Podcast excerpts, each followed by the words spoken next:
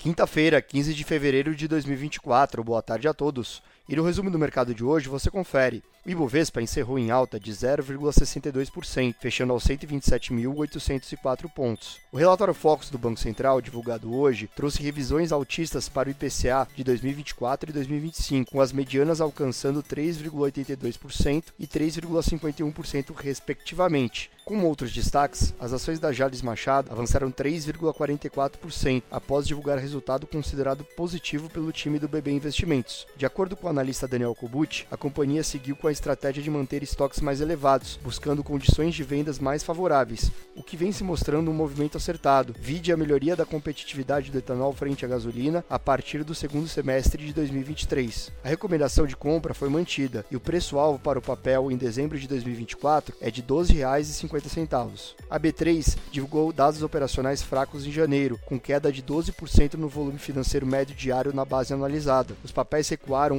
1,32% no pregão de hoje. O dólar à vista às 17 horas estava cotado em R$ 4,96, em queda de 0,07%. No exterior, as bolsas da Ásia encerraram a sessão em alta, com a recuperação das bolsas americanas na sessão de ontem. Em Tóquio, o índice Nikkei subiu 1,21% após o resultado do PIB indicar recessão. O mercado então passa a projetar que o Banco Central local deve manter sua política monetária ultra acomodatícia. Na China continental, os mercados seguem fechados devido ao feriado do Ano Novo Lunar. As bolsas europeias também subiram após dados mistos sobre a atividade do Reino Unido. O PIB preliminar britânico do quarto trimestre de 2023 colocou o país em recessão técnica, após a economia encolher 0,3% no período, enquanto era esperado uma estabilização. Já a produção industrial em dezembro avançou 0,6%, tanto na comparação mensal quanto no anual, acima da expectativa. A presidente do Banco Central Europeu, Christine Lagarde, afirmou que é necessário ter certeza que a inflação convergirá à meta de 2% de forma saudável, para que se inicie então conversas sobre sobre redução de juros no bloco. O índice Eurostock 600 subiu 0,68%.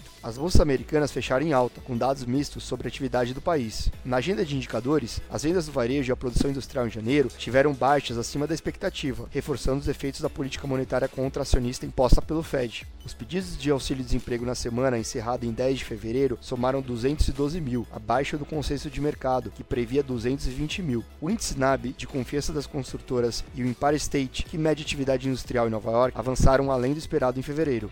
O Nasdaq performou durante todo o pregão descolado dos principais índices, com as ações da Alphabet, controladora da Google, recuando após notícia de que a OpenAI estaria desenvolvendo uma ferramenta de pesquisa para competir com o site de buscas. Já Berkshire Hathaway anunciou diminuição da posição em Apple, Stone e outras empresas de tecnologia. Os movimentos repercutiram em todas as ações das Big Techs.